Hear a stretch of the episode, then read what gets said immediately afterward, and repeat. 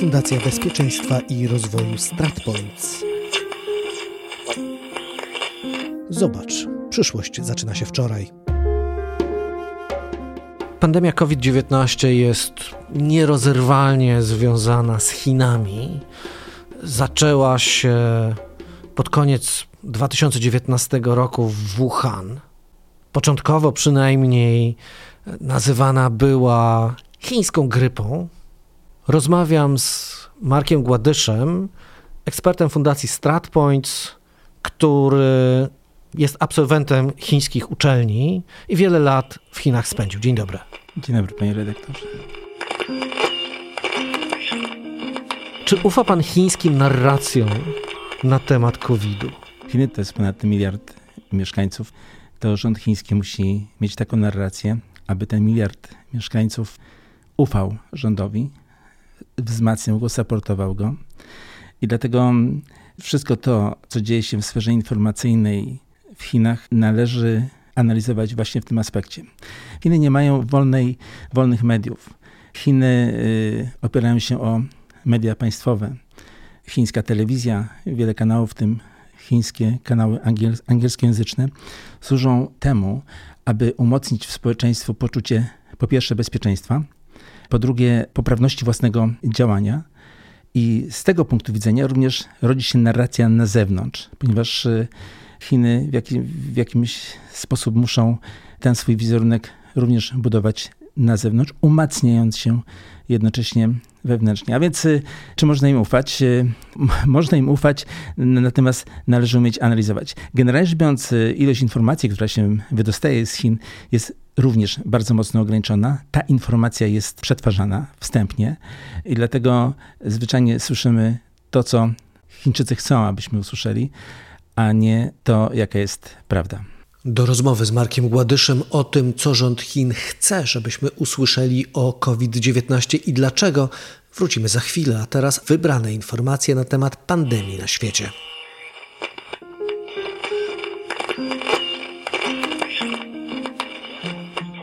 Według rządu Izraela szczepionka firmy Pfizer jest mniej skuteczna w przypadku wystąpienia wariantu delta koronawirusa niż w stosunku do wcześniejszych mutacji. Według badaczy szczepienie nadal zapewnia wysoki poziom odporności i bardzo wysoki poziom ochrony przed zachorowaniem poważnym.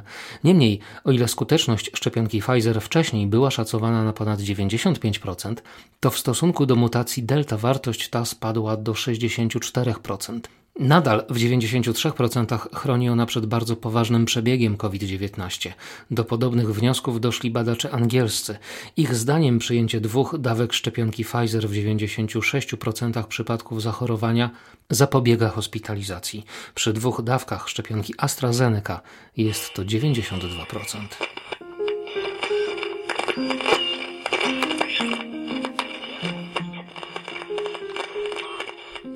Wariant delta wirusa SARS-CoV-2 jest bardziej zaraźliwy i niebezpieczny od wcześniejszych mutacji. W Wielkiej Brytanii jest obecnie dominującą formą koronawirusa odpowiedzialną za wyraźny wzrost liczby chorych. Codziennie na wyspach odnotowywanych jest już ponad 25 tysięcy nowych przypadków, co na wykresach rysuje czwartą falę pandemii. Niemniej liczba zmarłych pozostaje dwucyfrowa. Tłumaczone to jest łagodniejszym przebiegiem choroby u zaszczepionych oraz u młodszych pacjentów, w tym dzieci. Podobne zjawisko jest obserwowane w Izraelu, gdzie odnotowano wielokrotny wzrost liczby zakażeń wśród dzieci do 11 roku życia.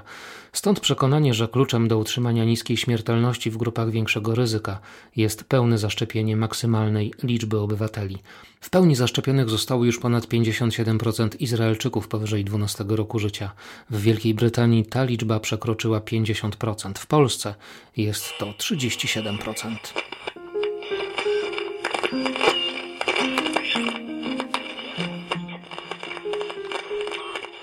Światowa Organizacja Zdrowia rekomenduje tocilizumab jako środek skuteczny w leczeniu poważnych przypadków COVID-19.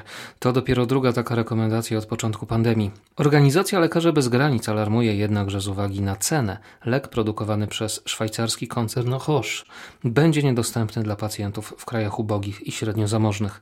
Pomimo tego, że główny patent wygasł, część praw jest zastrzeżona, a dawka leku od lat używanego w leczeniu schorzeń reumatoidalnych kosztuje od 400 dolarów w Australii skali do ponad 3,5 tysiąca dolarów w Stanach Zjednoczonych. Tymczasem koszt produkcji jednej dawki leku wynosi około 40 dolarów. Z tego powodu lekarze bez granic apelują do Roche o obniżenie cen i udostępnienie technologii.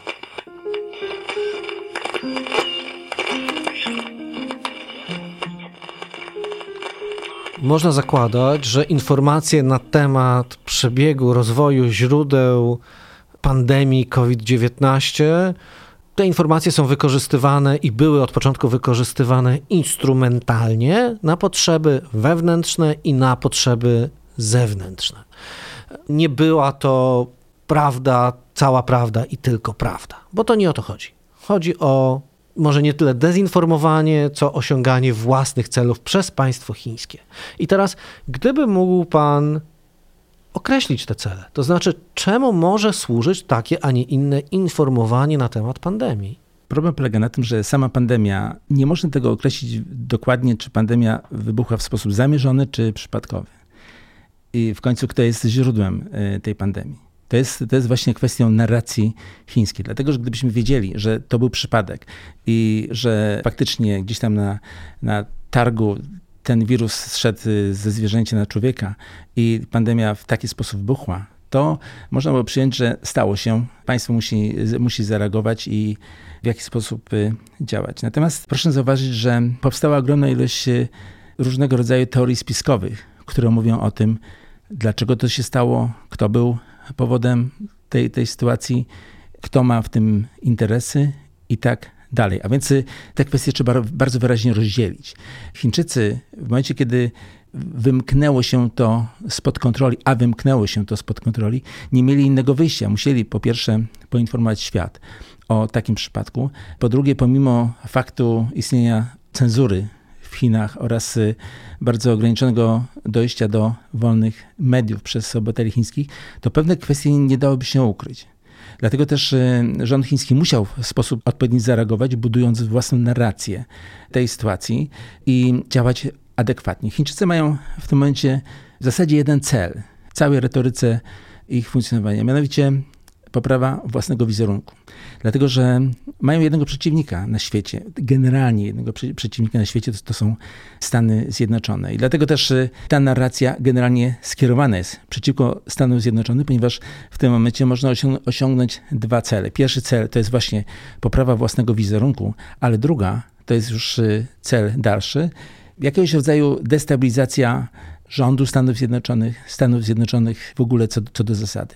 I myślę, że to w tym kierunku idzie. Destabilizacja tutaj już widać, że się nie udała, bo wybory w Stanach Zjednoczonych w międzyczasie przebiegły, zmieniła się administracja w sposób płynny i Amerykanie też zupełnie w tej chwili przyzwoicie radzą sobie z pandemią. Natomiast sprawa wizerunku. My oczywiście patrzymy na świat z perspektywy Zachodu i głównie na przekaz zachodni. Ja nie odnoszę wrażenia, że z perspektywy zachodniej e, Chiny poprawiły swój wizerunek. Ja odpowiem trochę nieco prowokacyjnie, dlatego że dlaczego nie odniosły e, sukcesu swojego w Stanach Zjednoczonych, doprowadzając chociażby do upadku prezydentury Trumpa, który był dla nich absolutnie nieprzychylny. To jest kwestia, którą należałoby bardzo dobrze przeanalizować, dlatego że każda wojna informacyjna ma swój cel. Zgodnie z tym, co filozof chiński Sanzi mówił, że najlepiej wygrać wojnę bez wojny. Y, więc y, polem bitwy to były media, to były wszystkie możliwe źródła, które mogły przenieść ciężar odpowiedzialności y, z Chin, po pierwsze do Stanów Zjednoczonych, po drugie w jaki sposób y, zdezawuować wizerunek Stanów Zjednoczonych, mówiąc o tym, że ta pandemia źle się rozwija, a po trzecie jeszcze, że prezydent Trump, jego podejście do pandemii, do, do COVID-u generalnie było fatalne. No więc cała ta, ta, retoryka mogła właśnie dążyć do tego, żeby mimo wszystko odsunąć tego człowieka od władzy, ponieważ był on y, nieprzychylny dla Chin. I proszę zresztą zauważyć, że w tej chwili administracja obecnego prezydenta nieco złagodziła ton y, wobec y, Chin. A więc czy to nie jest ich sukces, czy to nie może być ich sukces? Chiny mają jednego przeciwnika na świecie, to są Stany Zjednoczone póki co. I dlatego też wracając do pytania, czy ich wizerunek osłabł, Tak samo jak i każdego innego państwa na świecie, którego to dotknęło. Proszę zauważyć, że w tej chwili większość krajów, my również, traktujemy wirusa jako coś, co istnieje. Coś, co istnieje na, jak grypa, jak inne, inne przypadki, które dotykają człowieka, dotykają społeczeństw. I dlatego też nie myślimy o tym, czy Chiny mają dobry wizerunek, są pozytywnie postrzegane, czy nie. Zwłaszcza z, poziomu naszego kraju, dlatego że to również trzeba o tym pamiętać, że nasze miejsce, mówię o miejsce Polski w tych relacjach, to już jest e, kwestia, która jest zupełnie inna. Czyli oznaczałoby to, że Chiny odniosły sukces informacyjny i propagandowy, tak naprawdę odsuwając od siebie odium odpowiedzialności za to, co się stało. Dobrze zrozumiałem? W tej chwili nikt nie mówi o odpowiedzialności, proszę zauważyć. Teorie spiskowe, które mówią o tym, że to był produkt laboratoryjny lub to był produkt, który miał na celu zwiększenie zysków dla firm farmaceutycznych światowych, tak zwanych big farm, no to w tym obszarze toczy się, toczy się dyskusja. Wirus wybuchł, wszystkie kraje na świecie mają podobne problemy. Chiny do tej pory są zamknięte w zasadzie dla obywateli świata. To ma swoje znaczenie i wpływ na to, co się dzieje chociażby w gospodarce i na to, co się będzie działo w gospodarce. Dlatego też y, w tym momencie, patrząc na własne problemy, niejako zapominamy o tym, skąd to się wzięło, dlaczego to się wzięło i kto był za to odpowiedzialny. Czyli patrząc na niespełna dwa lata pandemii, możemy dojść do wniosku, że może Chiny nie zyskały na niej, ale przynajmniej udało się skutecznie zarządzając informacją, efektywnie ograniczyć straty, które mogły być potężne. Rząd chiński ma kilka aspektów, o których musi ciągle pamiętać. Pierwszy aspekt to jest y, ponad miliard mieszkańców. Ten miliard mieszkańców musi żyć y, w jakiejś tam świadomości po pierwsze i w jakimś dobrobycie po, po drugie. Chińczycy nie mogą sobie pozwolić na to, żeby społeczeństwo im się zachwiało i doprowadziło do takiej sytuacji, która miała miejsce chociażby na Tiananmen. A więc ich narracja musi być e, skierowana po pierwsze na uspokojenie własnego społeczeństwa, ale po drugie na dalszy rozwój kraju. Proszę zauważyć, że Chiny niezwykle zyskały na pandemii. Chiny są największym eksporterem świata. Ich eksport rozwija się prędkością około 2% y, rocznie. To jest bardzo dużo. Dla nich ta sytuacja jest również w tym momencie niebezpieczna, bo obecnie chociażby Shenzhen. Shenzhen to jest miasto y, w południowych Chinach, dokładnie vis-a-vis Hongkongu, absolutne centrum produkcji elektronicznej. W tej chwili jest zamknięte. A więc y, to może mieć ogromne aspekty dla gospodarki chińskiej, ale i również będzie miało to, będzie miało wpływ na to, co się dzieje na świecie. I jakie są perspektywy? To znaczy, e, Chiny nie podbiły świata ze szczepionką.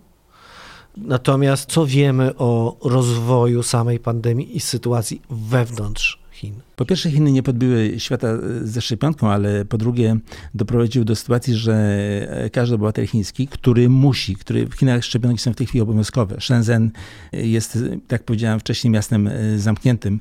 Na ulicach są wykonywane badania oraz szczepienie jest obowiązkowe dla każdego obywatela szczepionką chińską.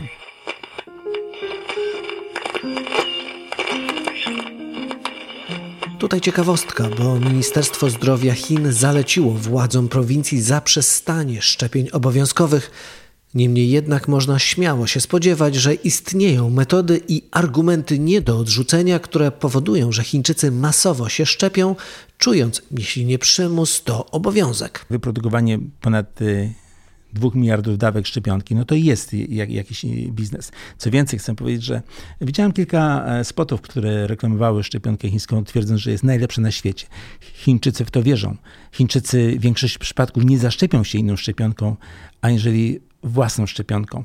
To, że inne kraje wykorzystują produkty innych firm, to już jest zupełnie inna kwestia. To też ma swoje znaczenie. Dlaczego my się szczepimy szczepionkami zachodnimi, nie za bardzo ufając chociażby Sputnikowi, już nie w ogóle nie, nie myśląc o szczepionce chińskiej, której nawiasem mówiąc nasz pan prezydent, z tego co pamiętam, planował podjąć działania, aby została ona zakupiona. Jednak tak się nie stało, więc y, wszystko jest możliwe. A wrócę do pytania, czy wiemy, jaki jest rozwój, jaka jest sytuacja epidemiologiczna w Chinach? W tej chwili jest zamkniętych kilka prowincji kilka prowincji południowych. To są kluczowe prowincje dla chińskiego eksportu. Właśnie chociażby przykład jest Shenzhen. Epidemia na północy, czyli Beijing, y, okolice i granica z, z Mongolią, jest najmniej produktywna dla Chin, dlatego ich zamknięcie nie ma większego znaczenia. W tej chwili nawet obywatele chińscy, którzy mieszkają w y, Europie, nie mogą swobodnie podróżować do Chin. Właśnie to jest związane z pandemią.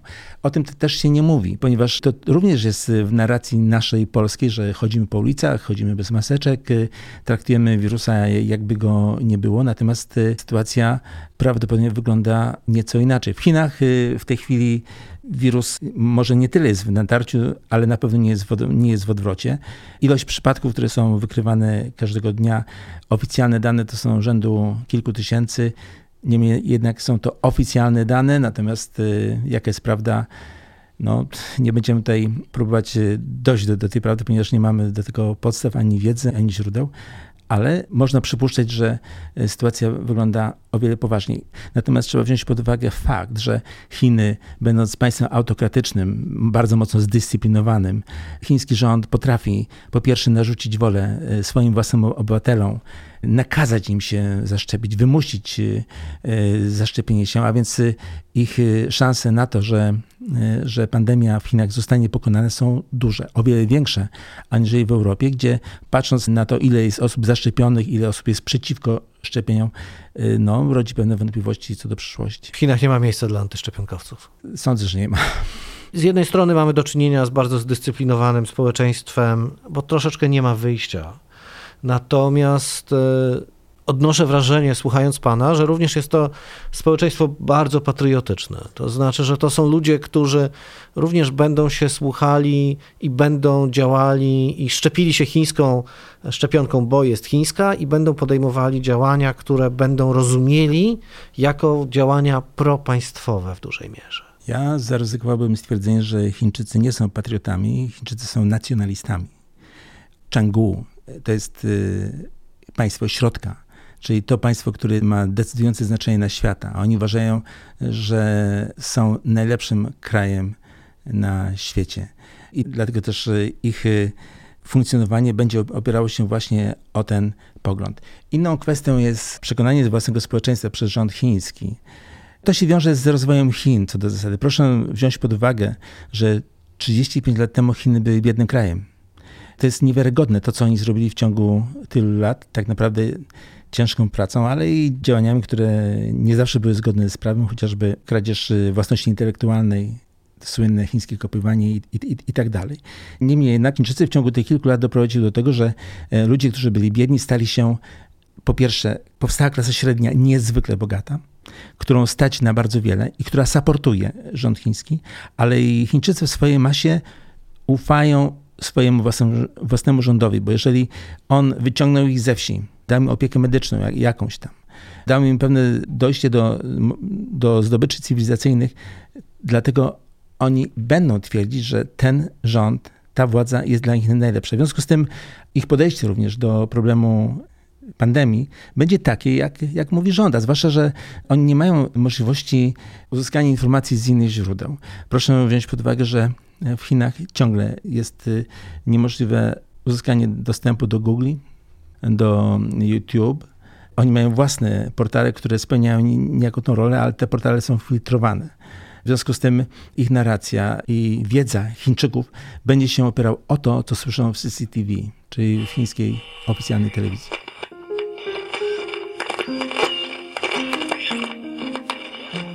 W takim razie też odwróćmy troszeczkę perspektywę, bo w sposób naturalny patrzymy na świat z perspektywy Zachodu, ale teraz stańmy w sytuacji, w której Chiny są środkiem e, rzeczywistości i, i świata.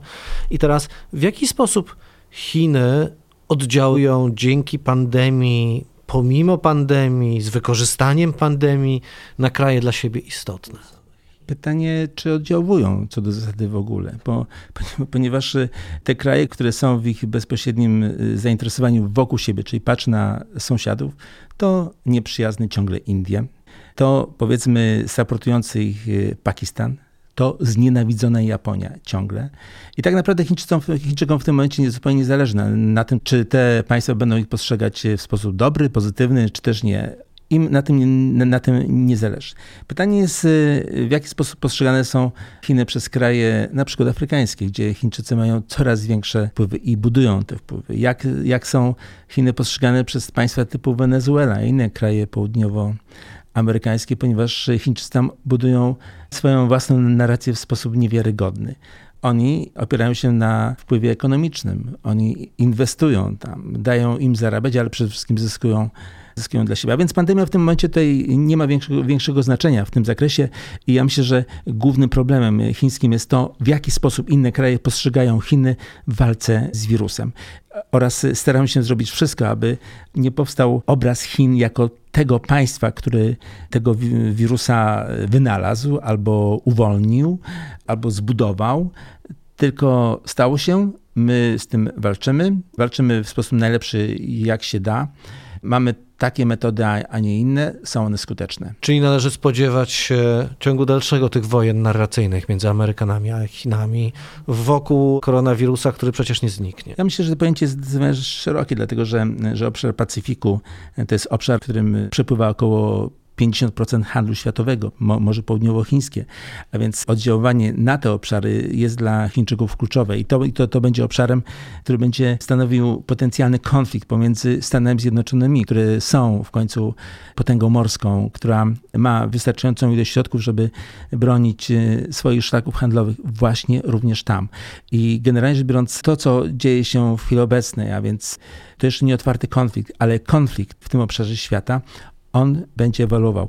Ta sytuacja jest zwyczajnie nierozwiązana, ponieważ wówczas, kiedy Stany Zjednoczone miały możliwość e, mieć większy wpływ na to, co się dzieje, a więc e, powiedzmy lata 80., Moim zdaniem oczywiście ten czas został w jakiś sposób przespany. Chińczycy w tym, w tym momencie zbudowali swoją potęgę, z którą niestety ale Stany Zjednoczone muszą się liczyć i muszą podjąć takie działania, które są możliwe.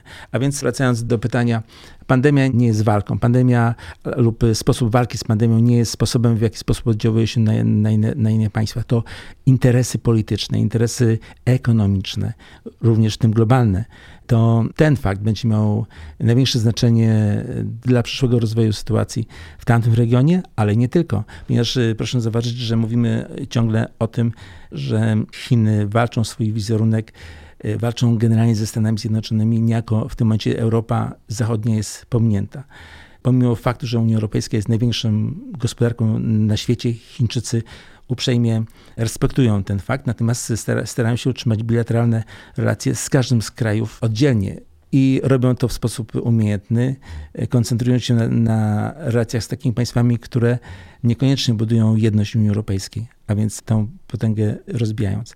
Więc dla Chińczyków dla Chin, generalnie rzecz biorąc, priorytetem pierwszym są Stany Zjednoczone. Kolejnym e, aspektem to jest budowa własnej potęgi na świecie. Przecież e, budowa nowego jedwabnego szlaku dokładnie ma ten cel. To jest e, ekonomiczny projekt, natomiast jest niezwykle mocno podbudowany politycznie. Czyli niezależnie od tego, jak poważne szkody zostały dokonane na świecie przez pandemię, ile milionów ludzi umarło, tak naprawdę jest to tylko epizod w walce Chin, w staraniu Chin o odzyskanie swojej kluczowej roli na świecie i pandemia COVID czy bez COVID-u w żaden sposób się to nie zmieni. Dziękuję bardzo. Moim gościem był Marek Gładysz. Dziękuję bardzo.